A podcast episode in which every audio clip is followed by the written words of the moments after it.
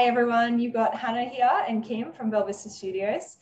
In this episode, it's going to be epic, so hang around. We're going to talk about empathy mapping. Empathy mapping is one of our favorite activities, isn't it, Kim? Like, we just love it and it helps us storyboard. It gives us the content for storyboarding, so it makes our life so much easier. And I think it enables us to create the amazing projects that we do. So, we wanted to create a video that focused on empathy mapping so you can learn about what it is and figure out how you can incorporate it into your process because we both really recommend it. It'll make such a big difference to your process and it's one of our favorites. So what we're going to do in this episode is I'm going to ask Kim questions. Kim's epic at empathy mapping. I've learnt so much from her. So first question for you, Kim, what is an empathy map? It is a template that you can use that allows you to step into the shoes of the person that you are designing the solution for and get out of your own head or the head of the stakeholders that are engaging you to create the solution. And that template allows you to focus on that end user, that learner, and where you want them to be basically at the end of your solution. So, what do you want them to do differently? What do you want them to say differently, think differently, or hear? I think it is. So, you can put your own little things, but they're mainly the basic things because if you're a fly in the wall, you can actually see an action, focus on those. So, it's a template you use to extract that to then put it back into a storyboard or a training solution. Nice where would people find that template? I'm thinking people listening or watching right now might be thinking, where do I get it? Can I have a look? O O G L E. And then you go empathy map template. And then there'll be heaps online that you can use. Or you can, Hannah's done a good video taking you through how to do it as well. Do you show our template in that one? Um, I don't think I show the exact template, but I refer to our playbook. So okay. may, I have the playbook on the iPad, so you may be able to see it. But yeah, like you said, Google, or if you do want to get into all the amazing activities that we do, empathy mapping is just one of them. Check out the human centered design playbook. It's awesome. And it has it in there and shows you how to do it as well. So, mm-hmm. yeah. Cool. All right. So, what value does an empathy map bring to your projects, Kim? You can start with absolutely no content and no context and know absolutely nothing about the training solution that you are going to create. And an empathy map allows you to identify all of the actions and decisions that help you create the content for a training solution. So you have a success statement, you run an empathy map using the template, which is literally, you'll see when you Google it, it's like an A4 piece of paper with four quadrants and you just fill it in. And if you think about what is someone meant to say to help meet the success statement, then you just document it. So you can start with absolutely nothing and only know your success statement what you're trying to achieve through your solution, that goal, that business goal, that strategic objective, all that kind of stuff, whatever language you use.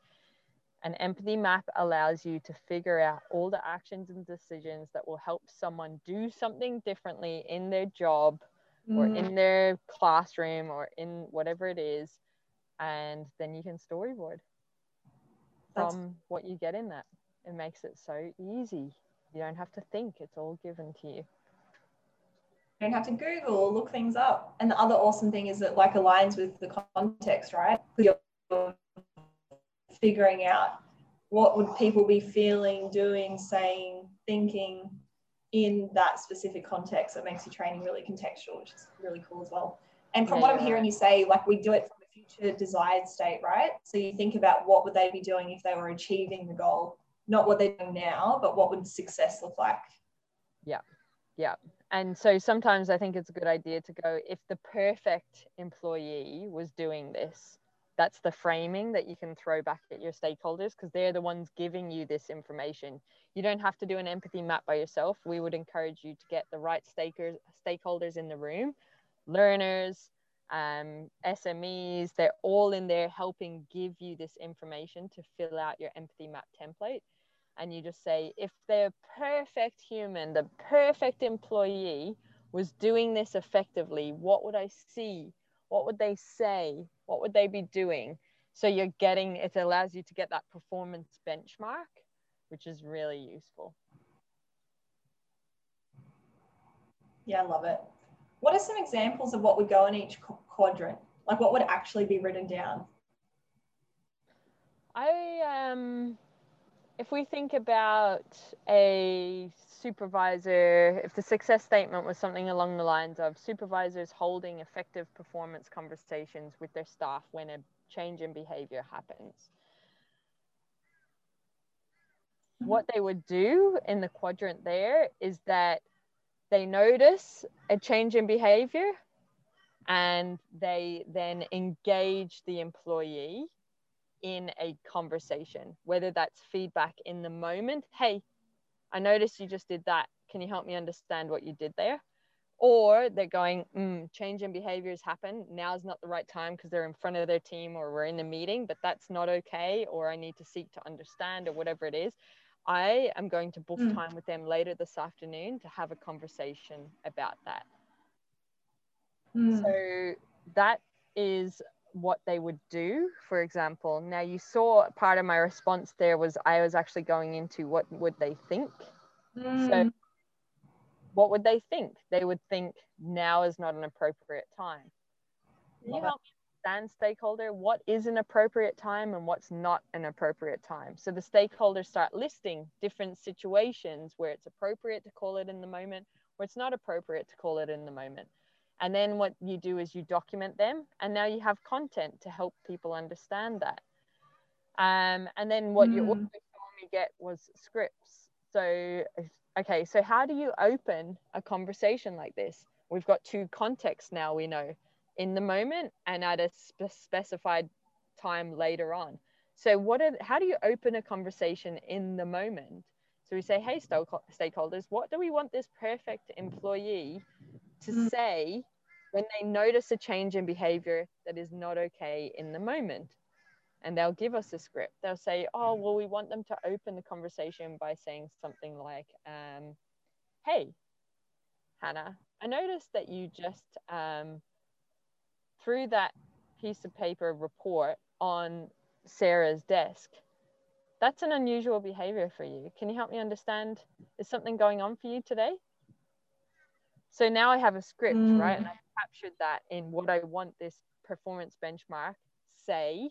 I'm in that quadrant. So now I have a script. And then we can dig deeper. Okay, well, the employee may come back defensive. What would they say? They might be like, fuck you. Or they might be like, I'm fine. Or they might be like, um, oh, just having a rough time at home. I got a lot of stuff going on at home. So we get now we're pulling out scenarios, situations, context relevant to the learner. Mm-hmm. And then it's like, okay, well, how do we want this supervisor to respond back? And then we start building scripts. All these scripts can be used into scenarios that we build in our storyboard. So we're starting to see how the training evolves into something that's the in the moment it's just happened. Now we need to do the same thing mm. for it's not okay to call it on this behavior right now in this meeting in this moment. I need to book time aside to have a one-on-one. So then we start going and exploring the same thing in that one-on-one situation. Now we have scenarios that we can just go and build in our storyboards. We don't have to write it from scratch because they've told us how it looks if i think about a storyboard screen um, is Hannah has dumped, this is just text on the screen, or maybe it's like you see the video playing out, just like report on Sarah's desk. And then um, a little decision thing comes up and it says, What would you like to do? Say this to Sarah, script, or say this to Sarah, script, which has come from the empathy map. So we're not having to think about what they would say because we're saying, well, you've told us stakeholders this, this is what you want them to say. And then in that empathy map we could seek to understand and go what how do they normally do it? And one of the options might be they don't bring it up because they're nervous. So one of the options on screen is don't say anything. It's a once off um, and it's probably something on that, that that's going on at home. You know that person's going through a divorce or something like that. So you don't call it in the moment. So you see how it's quite it starts to evolve how you get to like a realistic scenario of how it actually plays out in the real world and not these like gold star like that's the obvious multiple choice answer. It's like this is what people have going on in their heads and this is what challenges people and this is what makes people fearful. So they're the things that help come from an empathy map. So we don't have to think about it as instructional designers. We're just getting it into flow and making sure that it's all aligned to that success statement and then we put it into the storyboard Makes so much sense. so good. It might be a good idea. Well, do you think that was concise for people, or do you think it would be useful for you to summarize what I said back? Um, no, I think that was really good. Like it made sense that it's just around like getting like understanding what it looks like in the real world and getting the, all the different stakeholders there to contribute and I think the way you can imagine it is like you've got your SMEs, you're involving your end users, you've got the project manager, you've got all these people contributing to these different components, all working towards the same project goal. So I think with all of that context that everyone brings, you create a solution that actually works in the real world because the end user could be in the room and the SME might say, oh, like we'll just get the um, the manager to call them, like give them a phone call later on and talk about it. But the end user might say, oh, we don't even, we never do phone calls. Like we never use our mobiles at work or we don't really use our phones. So the end user can give that context to make it really relevant for the real world. So I think the important part is just thinking about, and the fly on the wall thing is probably something as well. Like, what would it look like in the perfect world if people were contributing towards the goal? What would they be thinking, saying, feeling, and doing? And getting all of the stakeholders to contribute to that process. And then the information that you get is contextual, it's realistic, and then you can use that information for your storyboarding process. Is that concise enough? Yeah. perspective. I like it. But yeah, it's just it's such a cool process. Do you want to explain the fly on the wall concept? Because that really helped me when I was extracting information for empathy mapping. Yeah, I think it can be very like, you know, action mapping is about actions and decisions. What are they? You know, like we struggle to do them as human beings in our own lives. So, therefore, how can we do them when we're creating training? We struggle to take actions that are going to benefit us, like eat nutritious food, move, do the 30 minutes of movement. We know all these things are good for us, but we don't do them. So, mm it's hard for us to then, when we are falling down ourselves as human beings, to focus on actions and decisions. So, something that we came up with is that fly on the wall concept, where if you're seeing it play out, if you're watching it happen, what would you see? What would you hear? What would people be um, like thinking, mm. saying? And when you are able to picture yourself as a fly, it just takes you outside your own body and your own preconceived ideas and your assumptions and your biases to go, fact. I would hear them say this. Yeah. I would see them do this. So it allows you to get very tangible actions and decisions to help create solutions that are not information overload not nice to know. They're very need to know. They're just like an action plan. If I do these things that I've been told to do, I will be better. So it just allows you to cut through the noise, I think, allows you to see exactly what it is that needs to go into the solution from a perspective outside of your own head. Yeah, love it. Um, so I've answered that question.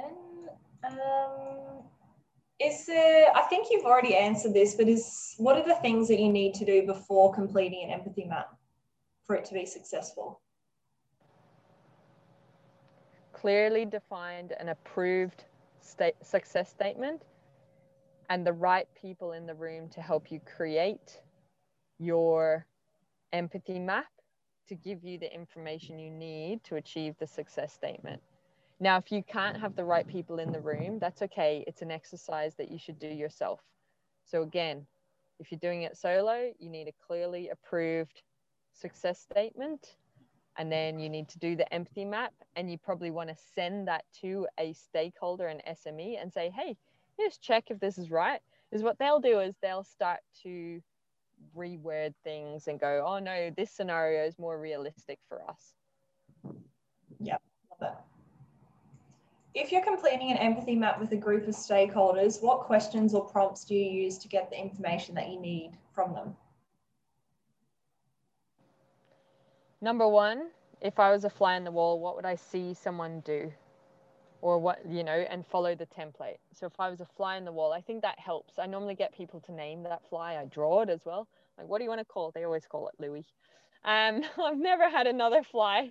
So that's good freaking marketing by Mortine there. Um, so that, and then sometimes stakeholders, depending on who they are and what the solution is, they find it hard to articulate it. So then I'd say role play. You mm. be the bad employee, the good, sorry, not bad and good, but the person that is performing, underperforming, satisfactory performance, whatever it is. So you be that person. And then I pick on someone else. I say, you be the other person. Now, play it out as if it is not working out and the current performance and what you're seeing. And I go, okay, do it in the future desired state of how you want it to be. And I'm yep. just documenting. A lot of the time, I'd record that. So whether that's video, and it's all just for my own internal use most of the time, or an audio file. But I, we have had instances like one time it was a wellness conversation and the they wanted the success statement was something along the lines of wanting supervisors to check in on their staff and engage sorry to open a, a wellness conversation. Mm. wellness conversation is like kind of are you okay? Um, i've noticed something's different. Just to get down to that human side which is a really fantastic initiative. And so we got the sme to role play it with one of the other team members in the workshop because they couldn't articulate what it needed to be. They couldn't do the empathy map. And they role played the conversation so well that we used that audio clip in the solution to be the this is how everything you've learned is applied in the real world. So they had a kind of tangible example, like listen to it as a podcast to see how it could play out. So I just get them to go into role play mode and do it and perform it for you so that you can take notes. I've noticed that's an action. I've noticed that's a decision. I've noticed that's something they said. And then you fill out your empathy map that way. They're the two things. It always gets us there by just doing those two things. It's like looking for the observable stuff, right? Like keeping it really, what would it look like?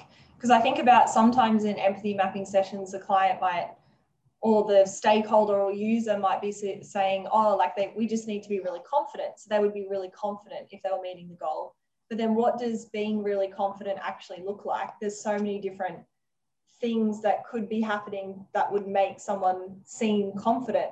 Would it be that they're asking questions and just like really drilling it down to the specific behaviors? And I love that you spoke about the role play because you can actually see the behaviors happening. And then the fly in the wall also helps you achieve that because it helps you step into that third perspective and think about what would it actually look like if I saw someone who was confident? What would they be doing? Yeah. So cool. Thank you for that specific example because you've just demonstrated the fly on the wall where you said we want them to be confident. It happens all the time. Want them to be confident, but what does confidence look like? And that's where you were able to get down to that level. Nice yep. work. Yeah, so cool.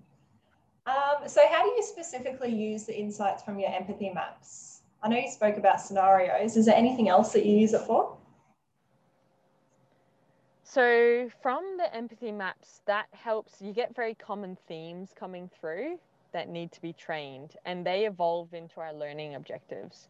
Mm-hmm. So, what I do is I start to go, okay, there's a couple of themes going on, and I'll pull up Bloom's taxonomy and I'll start at the top of the triangle and I'll think, how do I get someone to apply this now? Like, how do I reflect the real world? And that's how I start, those themes become my learning objectives. And then from there, I use the learning objectives, I lay them out, and I start just copying and pasting things from my empathy map in under each learning objective that it's relevant to. And then mm. I've basically categorized how the training solution will be formed. And then from there, I'm ready to storyboard. So cool. Gives you your learning objectives and your content, right? so, yeah, buddy. Yeah, buddy. What advice do you wish you received before completing your first empathy mapping session? Um, I think the things that have helped me is just my own self awareness that it probably will go to shit and I'll make mistakes and it won't be perfect the first time. And I was okay with knowing that, you know, so it's not going to work out the first time. But what I know is that I'm going to try it uh, because I can see the benefit of giving it a go. And that afterwards, I'm committed to reflecting on how did it go? What do I need to do differently next time? And then putting that into place and just refining its continuous improvement. So I'd encourage you all to have that experiment that and that mindset that it's not going to go to plan. Nothing ever goes perfectly the first time unless you really understand the problem you're trying to solve and you watch the vid like you mm. plan it to the point of you have learned it you've practiced it you've rehearsed it that it will go to plan. So just know that it's all an experiment. It's going to mess up. Just reflect improve. You'll get there. It's a journey love it. Very cool. Awesome kim. That was my last question. Is there anything else that you wanted to share with our community around empathy mapping before we finish up today? Just give it a go.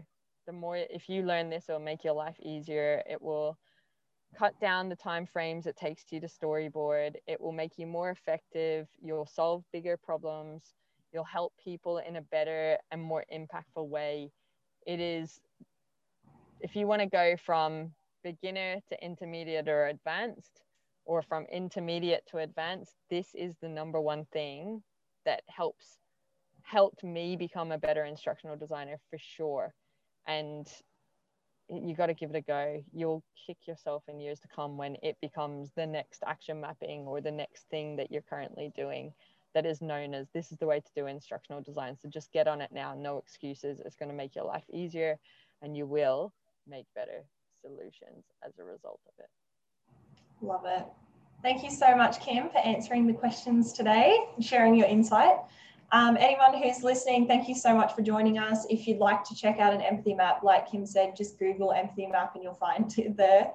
Um, give it a go. We've also got our human centered design playbook that has all of our human centered design activities and it's within that. And you can also check out our YouTube video on empathy mapping. So I'll put the link to each of those things in the description below.